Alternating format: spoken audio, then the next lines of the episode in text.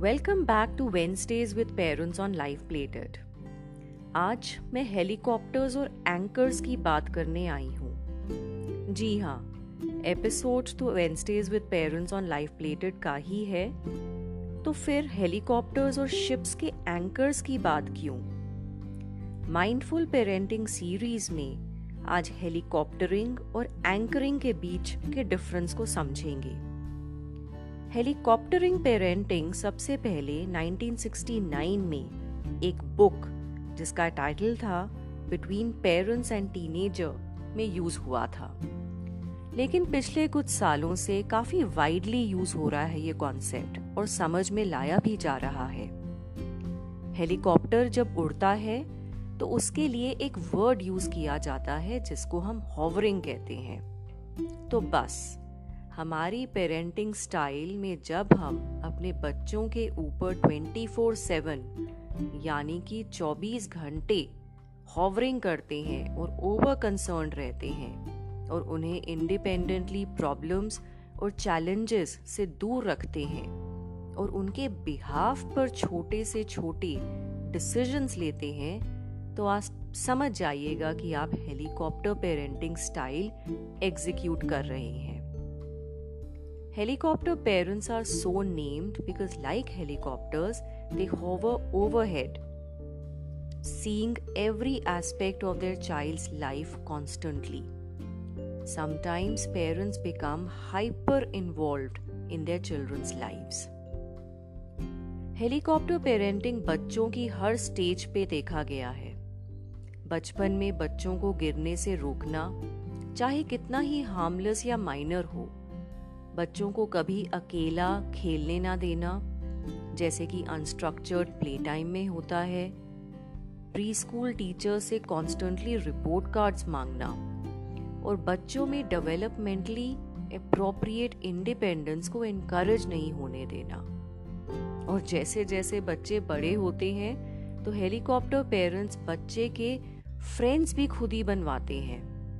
बच्चों के बिहाफ पर असाइनमेंट्स प्रोजेक्ट्स करते हैं ताकि मिस्टेक्स अवॉइड हो सके। बच्चे अगर अपनी प्रॉब्लम सॉल्व करना चाहते भी हैं तो डिस्करेज किया जाता है उनको।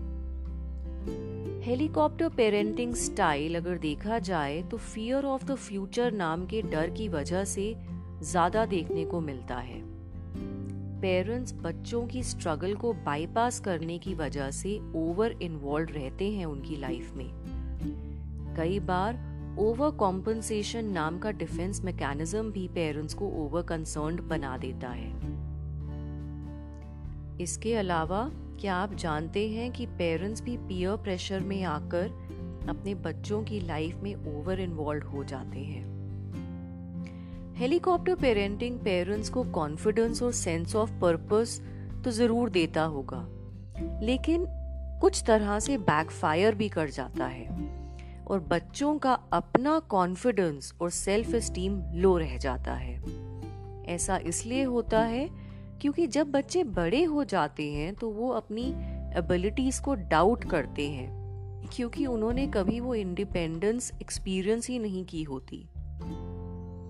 आप सोच कर देखिए, अगर हेलीकॉप्टरिंग की जगह हम अपने बच्चों की लाइव्स में एक एंकर का रोल निभाएँ तो बच्चों का होलिस्टिक डेवलपमेंट देख सकते हैं। एक एंकर के रोल में पेरेंट्स बहुत कुछ कर सकते हैं। Rather than focusing on how you can fix problems in your child's life, you can focus on developing life skills. अगर बच्चे अपना काम खुद कर सकते हैं तो उन्हें करने दीजिए। मिस्टेक्स भी करेंगे तो होने दीजिए। लॉन्ग टर्म में प्रॉब्लम सॉल्विंग और self reliance life skills strong ही बनेंगी। अगर बच्चों का अपने फ्रेंड्स क्लासमेट्स के साथ डिसएग्रीमेंट्स होते हैं तो एकदम से सॉल्व करने की टेंडेंसी से बचिए। बच्चे मोस्टली आपस में एक दूसरे से इश्यूज़ रिजॉल्व कर सकते हैं। अगर वो सफल नहीं होते, तब आप उनको समझने की कोशिश करिए कि वो क्यों नहीं रिजॉल्व कर पा रहे। और उनको डिसएग्रीमेंट्स रिजॉल्व करने के ऑप्शंस दीजिए।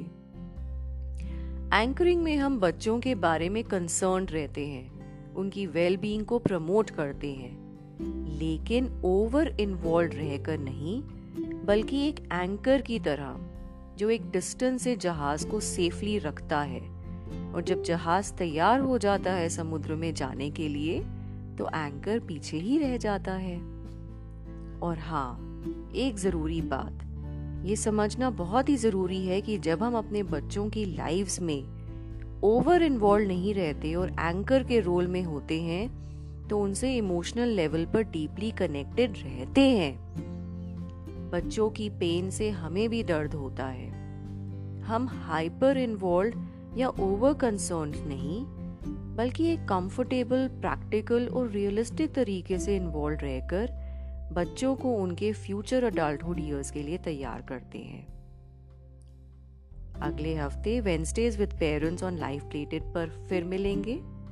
तब तक आप हेलीकॉप्टरिंग और एंकरिंग के डिफरेंस के बारे में ज़रूर सोचिएगा। तब तक के लिए सुनते रहिए।